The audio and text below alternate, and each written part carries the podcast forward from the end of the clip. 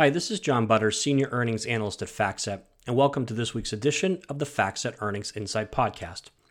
The FactSet Earnings Insight Podcast is based on content published in the FactSet Earnings Insight Report, which provides commentary and analysis on corporate earnings for the S&P 500 and is available each week on the FactSet website at www.factset.com.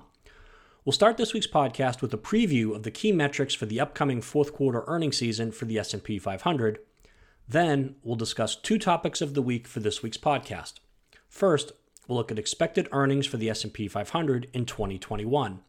Will the index report record high earnings next year? Second, we'll look at comments on ESG by S&P 500 companies during the third quarter. How many S&P 500 companies discussed ESG on their third quarter earnings calls? But first, let's look ahead to the fourth quarter earnings season for the S&P 500. To date, analysts and companies have been more optimistic than normal in their estimate revisions and earnings outlooks for the fourth quarter. As a result, expected earnings for the S&P 500 for the fourth quarter are higher today compared to the start of the quarter. Despite this increase, the index is still expected to report the third largest year-over-year decline in earnings over the past 10 years due to the negative impact of COVID-19 on a number of industries within the index. Earnings growth is projected to return in 2021. In terms of estimate revisions, analysts have increased earnings estimates in aggregate for the S&P 500 for the fourth quarter. We typically look at the change in the bottom-up earnings per share estimate for the index to measure EPS estimate revisions by analysts. For those of you that are not familiar with the bottom-up EPS estimate, it is an aggregation of the earnings per share estimates for all 500 companies in the index into a single earnings per share estimate for the entire index. The bottom up EPS estimate for the fourth quarter increased by 2.8% from September 30th through November 30th. Now, this is unusual because in a typical quarter, the bottom up EPS estimate decreases by 3 to 4% on average over the first two months of a quarter. In terms of guidance, more S&P 500 companies have issued positive earnings per share guidance for the fourth quarter than average as well. When looking at corporate guidance, we typically compare the estimate provided by the company to the mean EPS estimate of the analysts at the time the company provides guidance. If the company guidance is above the mean estimate of the analysts, we classify the guidance as positive. If the company guidance is below the mean estimate of the analysts, we classify the guidance as negative. At this point in time, 81 companies in the index have issued EPS guidance for the fourth quarter.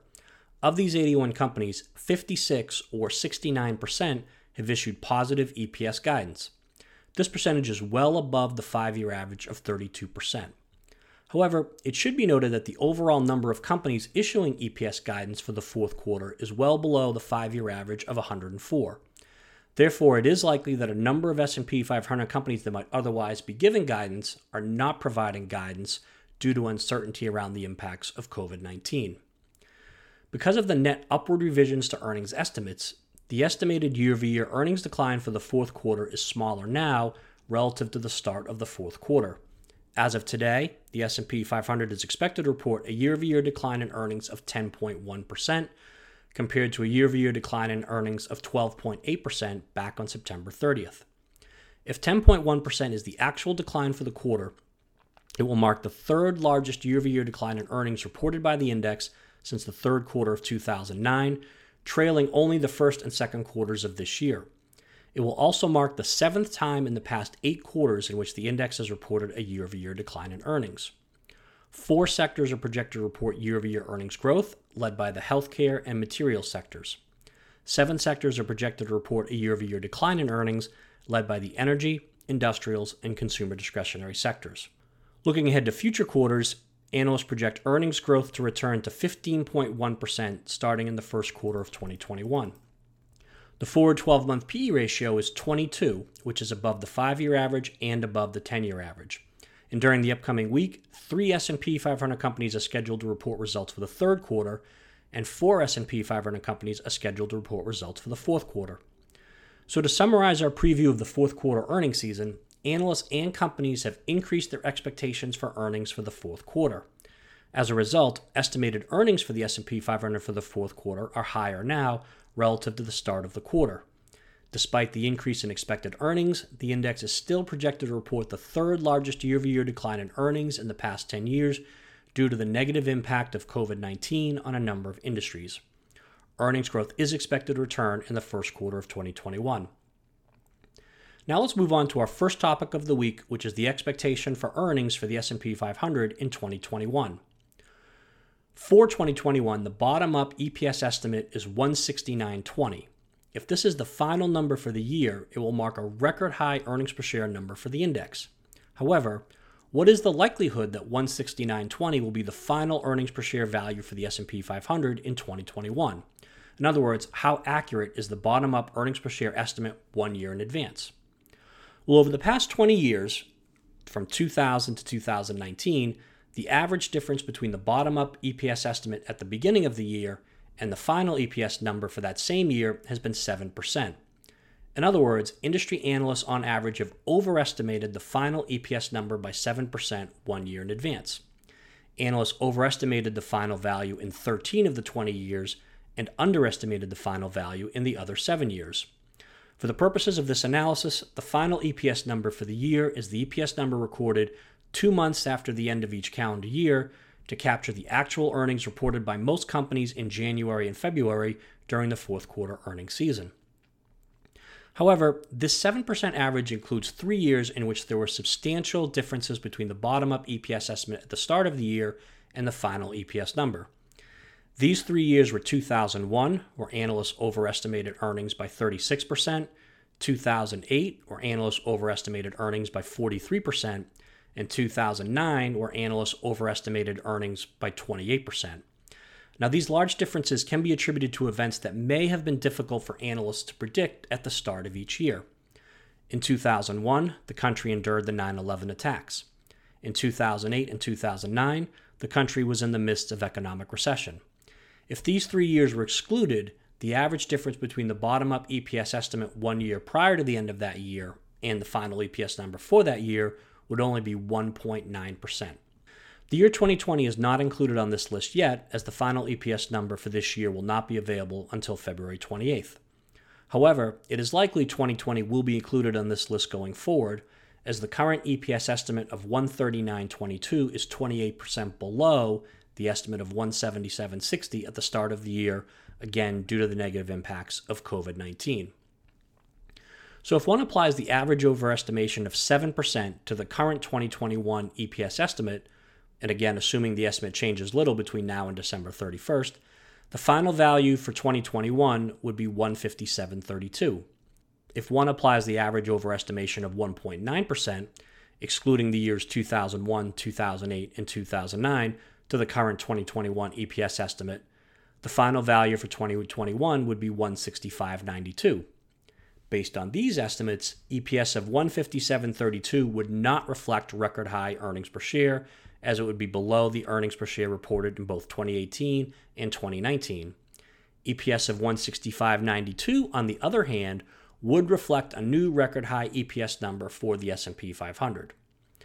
However, it is important to note that there is a possibility the earnings per share estimates for 2021 will increase after the start of the year once there's more clarity around timetables for mass vaccinations for COVID 19. The current EPS estimate for 2021 of 169.20 is still well below the estimate of 196.70 at the end of 2019, which reflected expectations before analysts drastically reduced their earnings estimates in the second quarter of 2020 due to the negative impacts of COVID 19. Therefore, will there be a corresponding drastic increase in earnings estimates, assuming a vaccine is widely available in 2021? Now let's move on to our second topic of the week, which is the rise in the number of S&P 500 companies discussing ESG on earnings calls. Now, during each corporate earnings season, it is not unusual for companies to comment on their ongoing corporate goals and initiatives. Given the growing focus on environmental, social, and governance factors by investors, did companies in the S&P 500 comment on these factors during their earnings conference calls for the third quarter? To answer this question, FactSet searched for the term ESG in the conference call transcripts of all the S&P 500 companies that conducted earnings conference calls from September 15th through December 4th. Of these companies, 79 cited the term ESG in reference to environmental, social, and governance factors during their earnings calls. At the sector level, the financials, industrials, utilities, and energy sectors had the highest number of companies citing ESG on earnings calls for the third quarter. Although this number is only 16% of the companies in the index, it reflects the highest overall number of S&P 500 companies citing ESG on earnings calls going back at least 8 years. It also reflects a 32% increase in the number of companies citing ESG versus the previous quarter. What drove the substantial increase in citations for ESG during earnings calls in the third quarter relative to the second quarter? Well, at the sector level, six of the 11 sectors recorded an increase in the number of companies citing ESG on a quarter over quarter basis. However, the financials, industrials, and utility sectors witnessed the largest increases in the number of companies citing ESG on earnings calls in Q3 compared to Q2.